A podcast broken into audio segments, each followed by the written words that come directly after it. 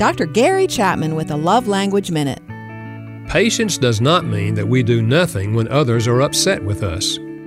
I've known people who will sit stone-faced and listen to the ranting and raving of their spouse and then get up and walk out of the room with no comment. This is not patience. It is isolation. It is self-centeredness.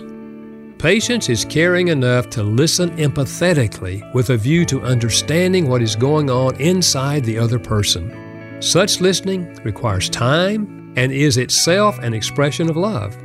Patience might mean remaining calm when what the other person is saying is hurtful. Patience says, I care enough that no matter what you say or how you say it, I will listen and try to understand. Doctor Gary Chapman is the author of The Five Love Languages. For more, visit five love languages dot com.